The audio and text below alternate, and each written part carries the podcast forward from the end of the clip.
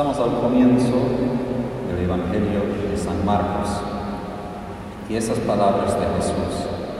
El tiempo se ha cumplido, el reino de Dios está cerca.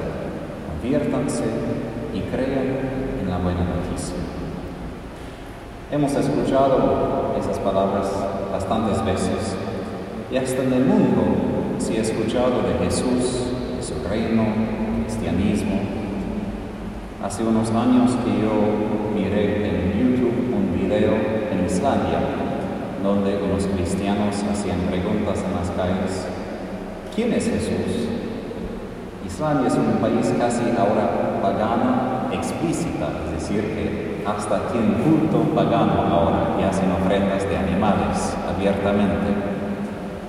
Y ahí decían cualquier cosa sobre Jesús. ¿Por qué menciono esto? Porque es la cultura secular que se difunde en el mundo y la tristeza es que muchas de esas personas son cristianos bautizados, son personas que han escuchado a Jesús, pero Él es como otro dato, otra información, entre mucha información, y podemos nosotros escoger lo que queremos para nuestra vida. Pero una cosa que me encanta de Jesús es siempre que Él hace cosas no según lo que nosotros pensamos y esperábamos. En ese tiempo los rabines tenían sus escuelas y tenían discípulos, estudiantes. La palabra discípulo viene del latín, quiere decir estudiante como en la escuela. Pero los discípulos son los que querían estar con el maestro, querían. Pero Jesús no espera que las otras personas vengan hacia Él. Él va en búsqueda de las otras personas. Él es quien ve a Andrés y Pedro haciendo su trabajo, Santiago y Juan, y pide a ellos que siguieran a Él. Él no espera que ellos tengan interés, dicen, quizás no. Él va en búsqueda. Y eso es donde y cuando la noticia de Jesús se hace muy personal. Y hasta personal de un modo incómodo. Porque la gente puede creer en datos sobre Dios, pueden decir cosas sobre Él. Pero cuando Él viene en búsqueda y Él quiere encontrar a nosotros y nos llama por nombre, ahora el mensaje de convertirnos y de creer en la buena noticia cuesta. Y es interesante porque hoy mucho de la espiritualidad, como New Age, quiere y enfatiza que tengamos experiencias, que nosotros encontremos a Dios, que nosotros podamos buscar a Él. Pero es al revés, es Jesús que viene en búsqueda, es Jesús que quiere experimentar nuestro corazón. ¿Qué vamos a hacer frente de Él? Y unas cosas importantes en el Evangelio para nosotros, otra vez estamos todavía en el comienzo del año, y enfatizo esto porque si no captamos la importancia de esto, de ser discípulos, todo el resto no va a tener sentido. Como en la casa, si no hay el funda, fundamento con cemento bien ordenado, entonces toda la casa va a caer. Entonces, Jesús cuando viene, no viene en momento de oración. Jesús no entra a la sinagoga a los varones rezando. Él fue a Galicia cuando todos están trabajando y entra y no pide por carne o por vegetales, ¿no? Dice, y tú, sígame.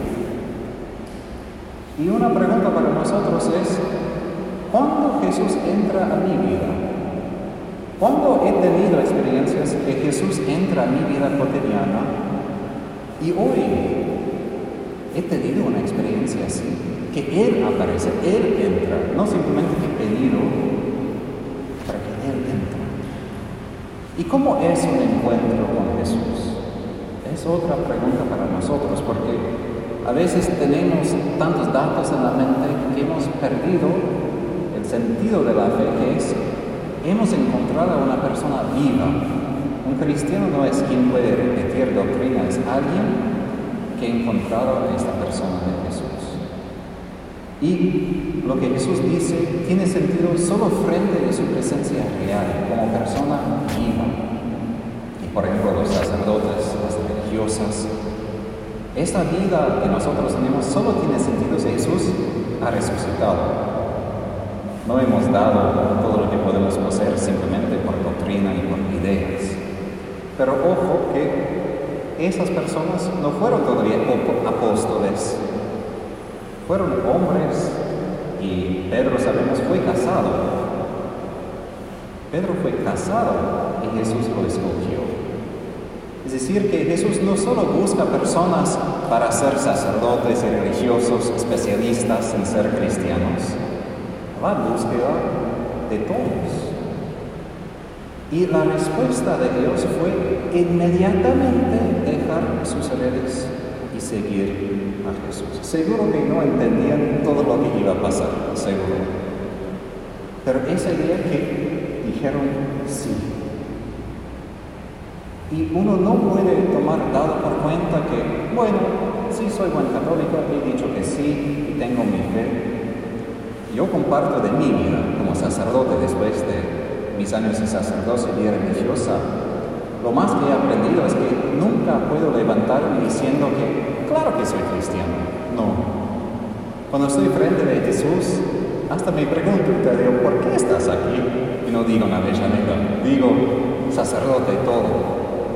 Porque la respuesta de ayer no basta para hoy. Hoy necesito otro encuentro con Él. Hoy necesito encontrar la razón de decir sí.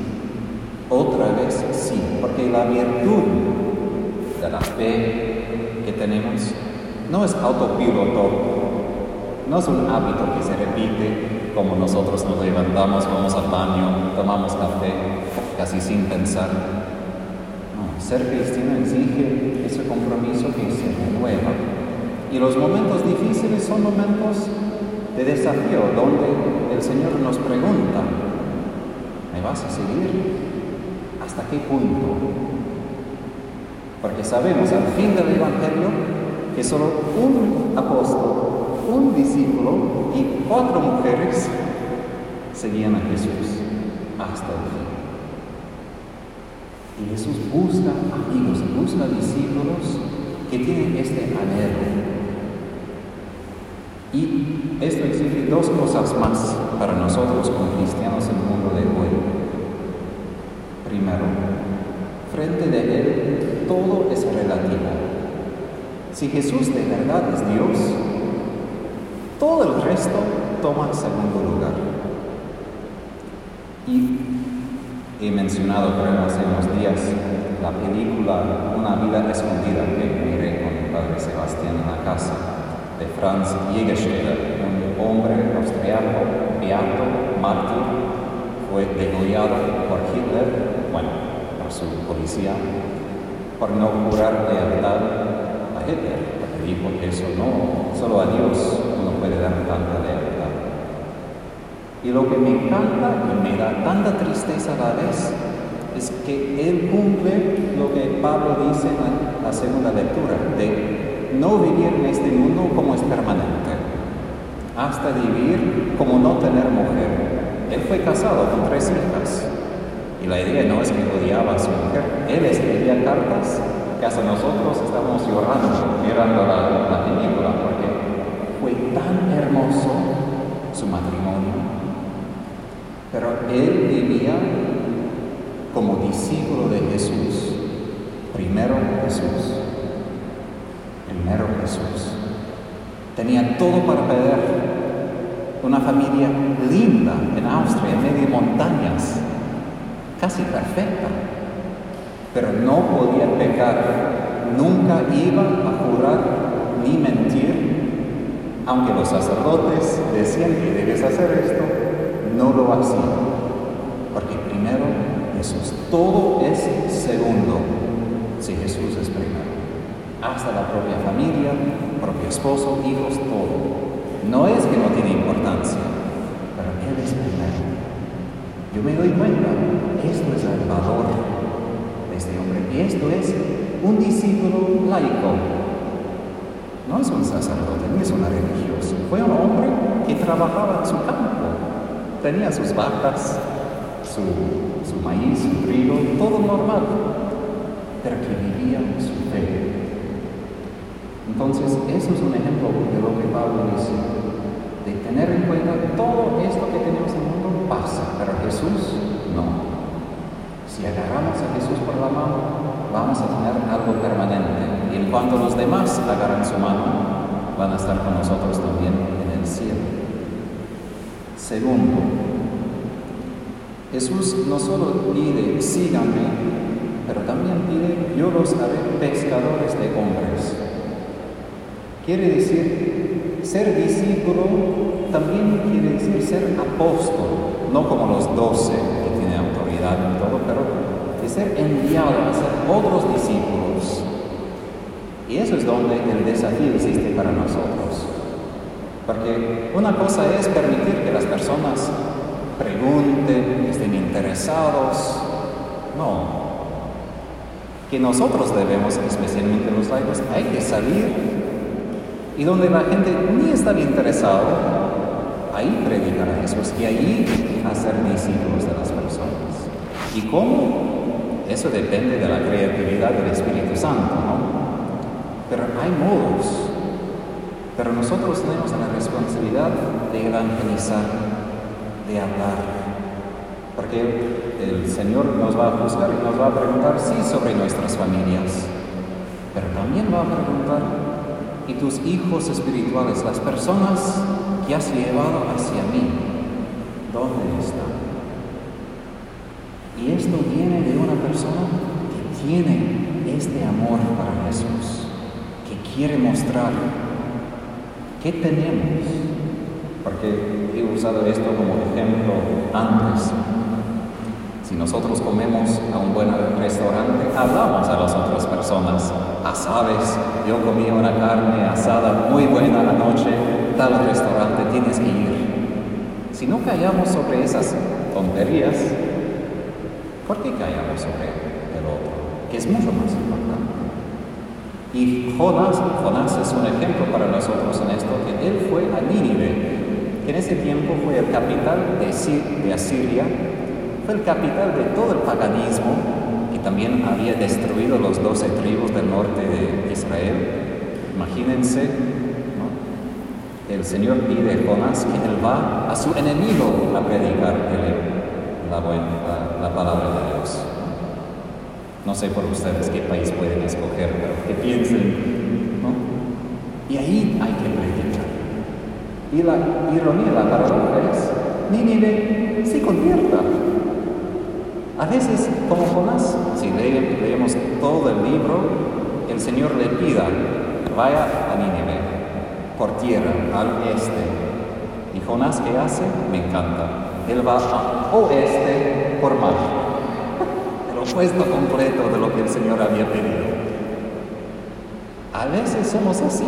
Decimos que sí, te creo, hasta te escucho, yo sé que quieres, pero no, y vamos al otro lado. Pero el Señor todavía bendice a Jonás y lo lleva de vuelta para predicar su palabra. Y si el mundo va mal, es nuestro deber predicar lo que puede sanar todo este mal, que es el nombre de Jesús. Porque no existe ningún mal, no existe tanto pecado en el mundo que Jesús no puede sanar. Pero depende de nosotros de ser esos pescadores ser discípulos fieles de nuestro Señor.